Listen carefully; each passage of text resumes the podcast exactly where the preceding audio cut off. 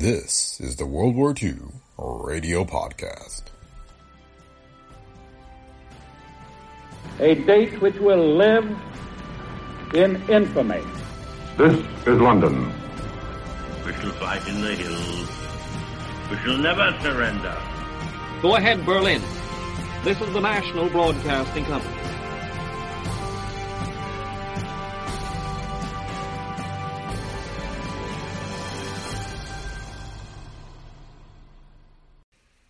Welcome to the World War II Radio Podcast. Today we have another NBC News broadcast, this time from December 17, 1941, with war updates from Europe and the Pacific. The World War II Radio Podcast is a Brick Bickle Media production. If you like the show, please leave feedback on Apple Podcasts, Spotify, or wherever you listen. You can also support the show by clicking on the link in the show notes and offering your financial support. Your donations help us continue to produce the podcast. And thanks to those of you who have already donated. So thanks for listening and enjoy today's episode of the World War II Radio Podcast. This episode is brought to you by FX's The Veil, starring Elisabeth Moss. FX's The Veil is an international spy thriller that follows two women as they play a deadly game of truth and lies on the road from Istanbul to Paris and London. One woman has a secret and the other has a mission to reveal it before thousands of lives are lost.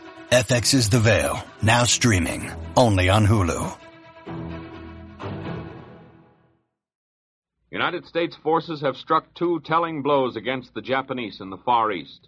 The Army reports this morning from Manila that its planes raided the Philippine town of Vigan, where Japanese troops had established a beachhead and destroyed 26 Jap planes. Japanese fuel and military supplies also were destroyed. Admiral Thomas C. Hart reports the second success with the announcement that American submarines have made two successful attacks. A third sub attack failed, and that's all the Admiral would say. He explained that submarines don't have to report on their missions until they return to their bases, but he had received advance information on these three attacks. Manila itself now has had no air raids for two days. As for the attack on two small Hawaiian islands by Japanese ships or submarines, the Navy indicates that it isn't going to be enticed away from its search for a real battle with the Japanese fleet by such tactics. And the latest information from the Far East is that the Marines still are gallantly defending those two tiny specks of American soil in the Pacific Ocean Wake and Midway Islands. The Japanese are driving fanatically down the Malayan Peninsula, says London. They are still hundreds of miles from the British base of Singapore, but they're threatening Penang, the principal city in northwestern Malaya. The other big, big uh, British naval base in the Far East, Hong Kong, reports aerial attacks by the Japanese and artillery fire from the mainland. However, the Hong Kong defenders report they have silenced some of the guns the Japs have turned on Hong Kong. Singapore announces Japanese landings in British Borneo, but the English troops already had withdrawn, destroying vital oil wells, refineries, and other important installations. The Red Army keeps on pushing the Germans back from the Moscow front. Today, the recapture of Kalinin is announced, and the Russians say they routed six Nazi divisions in the battle. The remnants of these German units are being pursued. The Berlin radio says, quote, German troops are shortening their lines in various sectors on the Russian front. Unquote. Here in New York, the City Council has passed a stiff law regarding violations of air raid alarm rules. A $500 fine, six months imprisonment, or both may be imposed for failure to obey, obey air raid wardens during an attack, failure to take cover during a raid, failure of motorists to park cars and take shelter. The Admiralty in London says that an Italian general and 19 other officers were aboard a submarine sunk in the Mediterranean. The general was not among the 53 survivors who were made prisoners, the British said. The Japanese island of Formosa has been shaken by an earthquake. That's the official report of the Tokyo radio, which says that 190 persons were killed and 164 injured. A Dutch airplane has scored a direct hit on a Japanese destroyer. This was announced in a communique from Batavia. The communique said all Dutch planes returned safely. This Christmas season, delight your family every day with real Ward's Tip Top cake. Tip top in quality, tip top in enjoyability. The wide variety of Ward's fruit cakes assures a festive treat for every taste at prices for every pocketbook. And don't fail to get Tip Top Wine Loaf, Tip Top Silver Queen, Tip Top Chocolate Layer, to mention only a few of the delicious Ward's Tip Top cakes. Above all, make this Christmas feast one your family won't forget by ordering Ward's Paradise Fruitcake today, a matchless holiday institution. In its beautiful reusable blue and white Wedgwood style container, Paradise Fruitcake is the distinctive Christmas gift, too. Order it and get plenty of Ward's tip top cakes from your grocer today. Give your family a tip top Christmas season. This is Glenn Riggs inviting you to listen in to the morning news of the world at 8:45 tomorrow morning on WJZ, presented by the makers of Ward's enriched Tip Top bread. This is the National Broadcasting Company.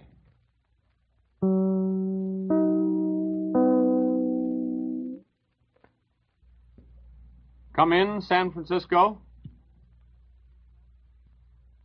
London apparently is gloomy about Hong Kong holding out. But the latest word from the colony itself is that Americans there are all right and that its fortifications are strong enough to resist all efforts at invasion. A mile away on Kowloon mainland, three Japanese gun positions are pictured as silenced, and air raid casualties are described as light so far. Perhaps the heaviest battle of the Far Eastern theater is being waged on the northwest Malaya front. There, the Nipponese are smashing forward in a drive aimed at Singapore. The Pacific coast is being educated in the ways of war today. Civilians up and down the stretch of seaboard are busy memorizing rules, what to do in an air raid alarm, how to spot Japanese planes, where to go if injured, how to deal with fire bombs, and do your Christmas shopping early has that new meaning. Shop before noon. The stores are opening earlier in the morning, closing earlier in the evening. Last night, a familiar sight before the war came back to San Francisco. The cheerful glow of neon lights, the business district's coat of many colors, was restored to the city. This after a neon blackout of over a week. Those now in operation conform to the new ordinance. They no longer run on time clock devices and can now be put out manually at the moment the warning signal sounds. Governor Olson has called on California's legislature to convene a special session on Friday to make appropriations for the State Guard and augment the state's emergency fund. Meanwhile, San Diego has put up a portion of its State Guard on a war footing, calling several hundred men to full time duty. The people in the San Francisco area have learned that blueprints for constructing home bomb shelters will soon be released to the public. The plans are said to be simple enough for the average householder to use in making his own at a cost of about $150. Incendiary bombs have been rushed to the city by the Army experts so that pick squads of firemen, policemen, and other city employees can see actual demonstration of the handling of the fire bombs. Civilian groups also will be taught protection against war gases and how to form protective squads for industrial plants. While this program takes form, electricians have begun installing eight huge air raid sirens at elevated points throughout the city. Incidentally, if an air raid alarm should be sounded in the morning before school starts, the all clear is not sounded before 8 a.m., there will be no school that day. Not business as usual, but Christmas as usual is the slogan of the hour. Come Hirohito or high water, Santa Claus is coming to town on the West Coast. The people along the Pacific are busy wishing each other a happy, not a jappy New Year. Mayor Rossi of San Francisco has announced that the city by the Golden Gate will celebrate Christmas as usual. Civilian defense authorities are on record with a statement that there is no reason for canceling Yuletide parties. However, three suggestions have been made. One, to be sure the gathering place for the get together can be blacked out. The second, have all the guests come before dark. Ask all the guests to arrive at varying times if the affair is large enough to create traffic congestion. And now here's a late bulletin just handed me from Chungking. Chinese forces are reported to have delivered successful attacks north of besieged Hong Kong compelling the Japanese to shift reinforcements to cope with the Chinese threat to that rear.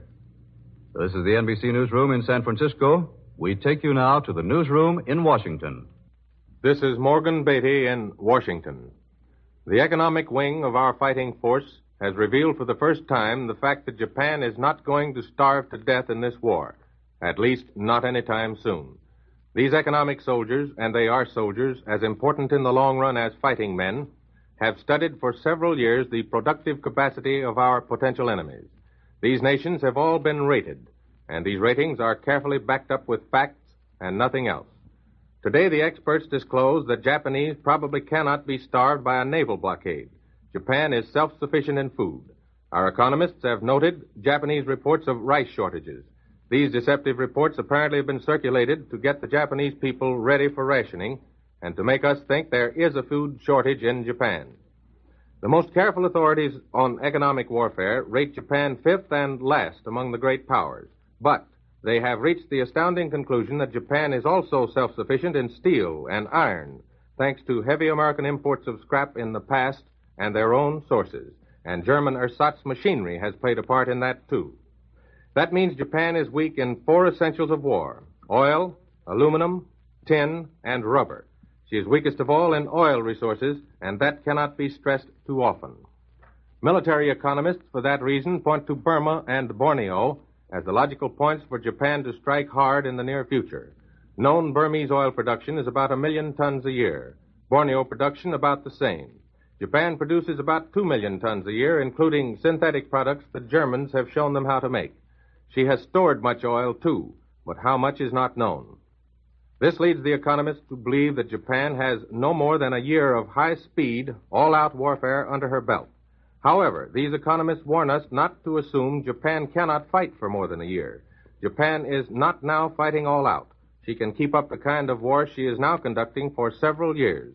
The Japanese are practicing hitting, hit and run warfare for the moment. They're trying to make each expeditionary force count to the hilt with an absolute minimum risk of their fleet and their reserve defense forces.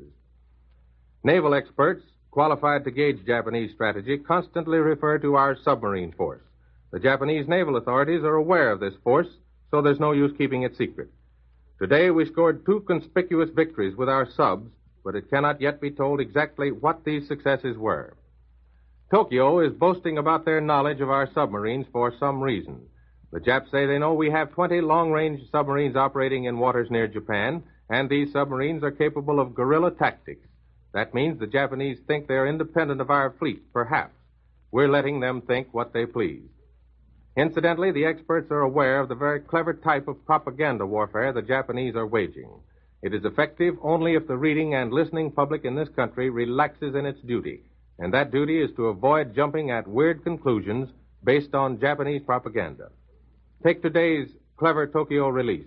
The Japanese tell us they have broken the encirclement of Japan by the capture of Guam.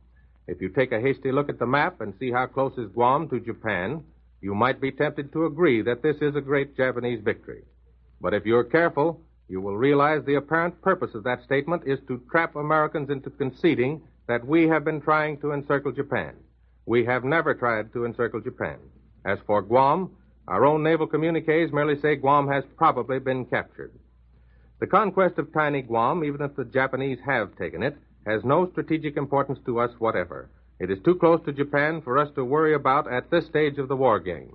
In other words, we're not going to risk large sections of our fleet right under the noses of Japanese air power until our strategists get good and ready to do that. They may be ready to do it tomorrow. They may not be ready for a year or longer. Nobody except the High Command knows it, and nobody is going to reveal it. That's all for now. NBC has brought you up to the minute on the news with bulletins from New York, the latest in the Pacific Theater from San Francisco, and Morgan Beatty speaking from Washington. This is the National Broadcasting Company.